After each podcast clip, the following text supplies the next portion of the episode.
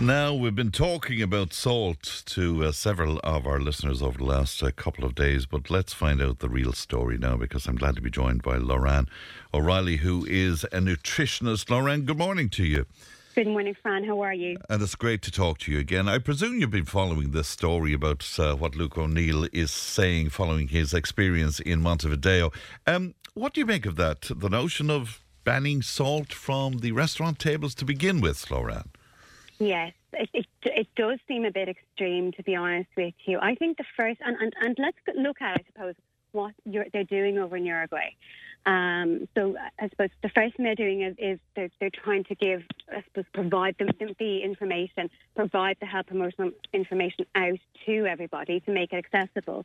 And then they're actually giving a tax incentive to restaurants uh, to remove the, the salt cellars from the tables, as well as having reduced salt options on their menu there as well. Um, so there's a lot of excuse me, there's a lot of incentives there.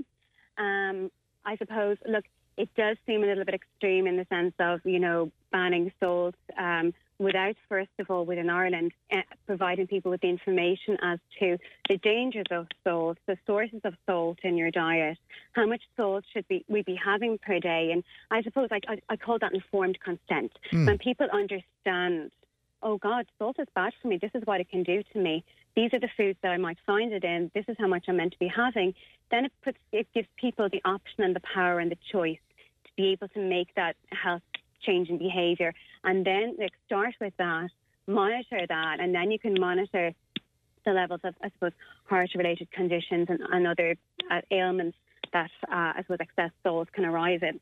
You know, um, so it's, it's start. I think it should start with providing the information mm. to to people, and hopefully, I can I can help provide some of that. And, and, and I hope you will. I suppose the, the, the main thing out of this and the good thing out of this is here we are having a conversation about our use of salt. So that has to be a good thing. Tell yeah. us tell us uh, something about it then. Why, why is it so bad for us, Laurann?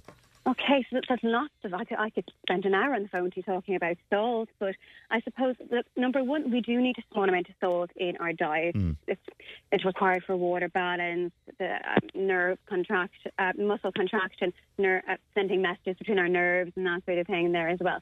We only require a very very small amount of it, um, so around four to six grams per day, which is a bit, almost a teaspoon of salt wow. is all that we really need per day. And I think the research has found that we're closer to um, 10 grams per day, so we're massively exceeding that.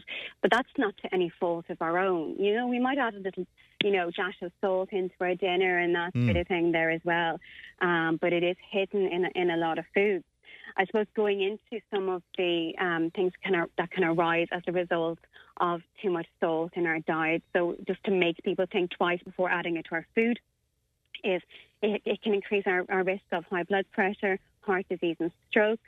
Uh, it can cause calcium losses in our body then as well. So put, you know, even in terms of our bone density, um, increased risk of osteoporosis and that sort of thing there as well.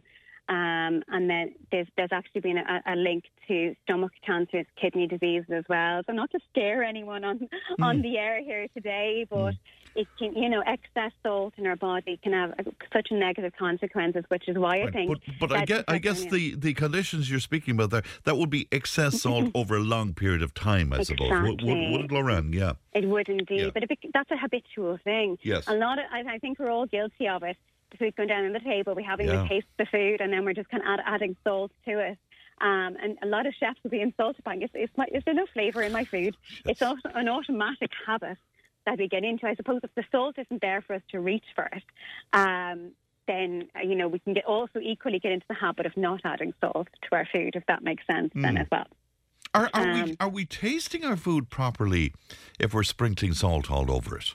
I don't think so. I don't think so. And there's there's lots of you know even in terms of the, the, the types of salt. I did a bit of a look at on the there are diff, you've got your table salt, you've got your fine salt, and your your granules of salt, kosher salt, pink salt, and that's like it's salt salt. Um, so it, it, as it turns out, coarse. So it's the sodium content of the salt that we need to be conscious of. It's the sodium that causes the high blood pressure. Um, so the, the table salt, it, as it turns out, coarse salt is better for you than fine salt.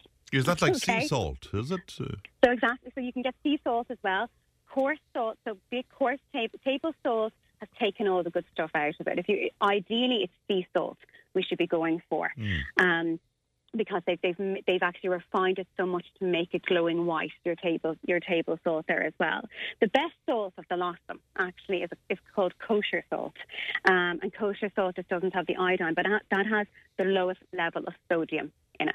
kosher Okay, so as as salt. okay, all right. Yeah, yeah. So kosher salt, and then people go, "Oh, this pink Himalayan salt. That that sounds kind of good for me." You know, now it does have more minerals in it. Uh, it still has the sodium levels. It's almost equal in terms of your regular salt, but it's got it's got iron, it's got calcium, it's got uh, potassium, it's got magnesium. So if you are going to add salt to your meals, that's that's one of the ones then as well. Um, but I, I suppose there's a few things that we can look at here. We can look at what are the adult requirements, what are the children's requirements as well, because there's, there's some foods on the market, which I'll actually go through in a minute, you'll be absolutely shocked, that have such huge amounts of, of, of uh, salt in them, and that we might be giving them to the kids and that sort of thing there Wow. as well. So Like like what, Laurann? Okay, let's go. Let's let's jump to it.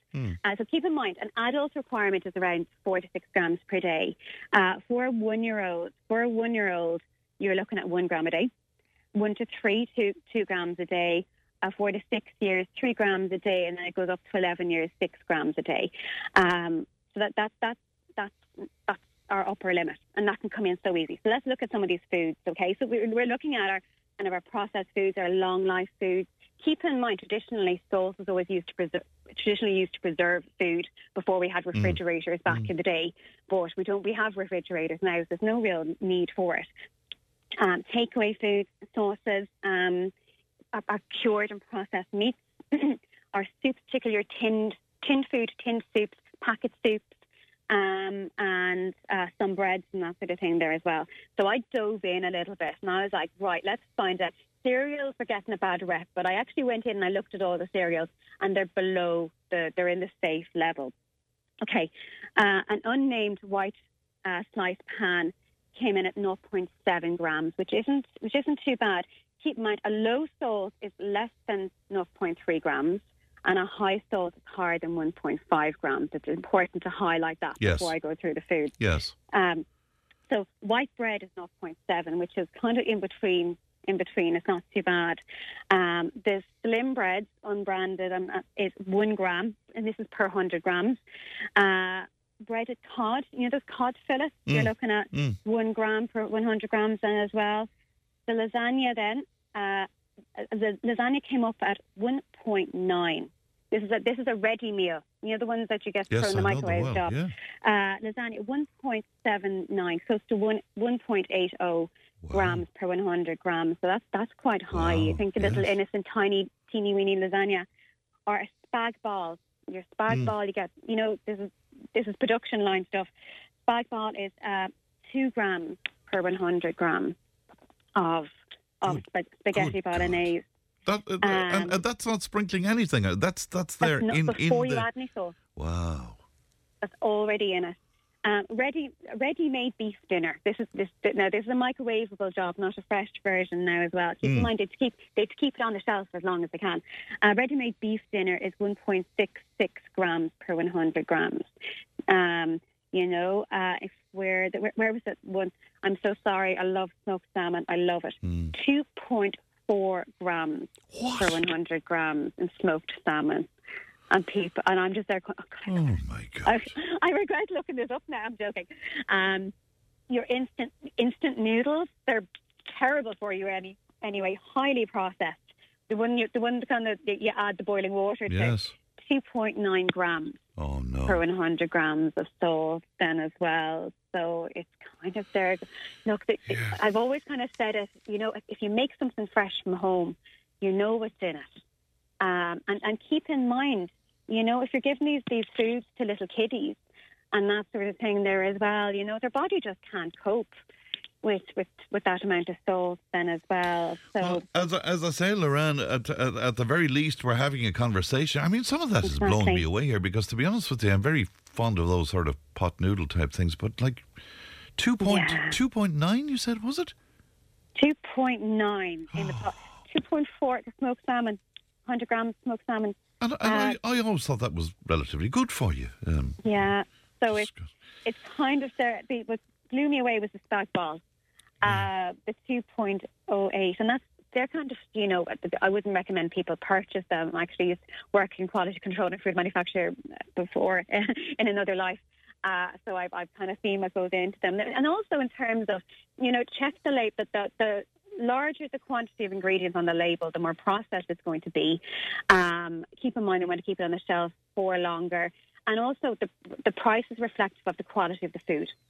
So if somebody's making a profit on a one euro fifty lasagna, yeah. or a spag ball, you can be sure that they don't have the best quality ingredients going into them there as well. You know, it's not right. a Michelin and, style and, meal and, for you. another cynic on the show today. Lorraine, thank you so much for your time you. this morning. Thank you. Bye bye, Janelle. That's Lorraine O'Reilly there, nutritionist, speaking to us about salt. Wow.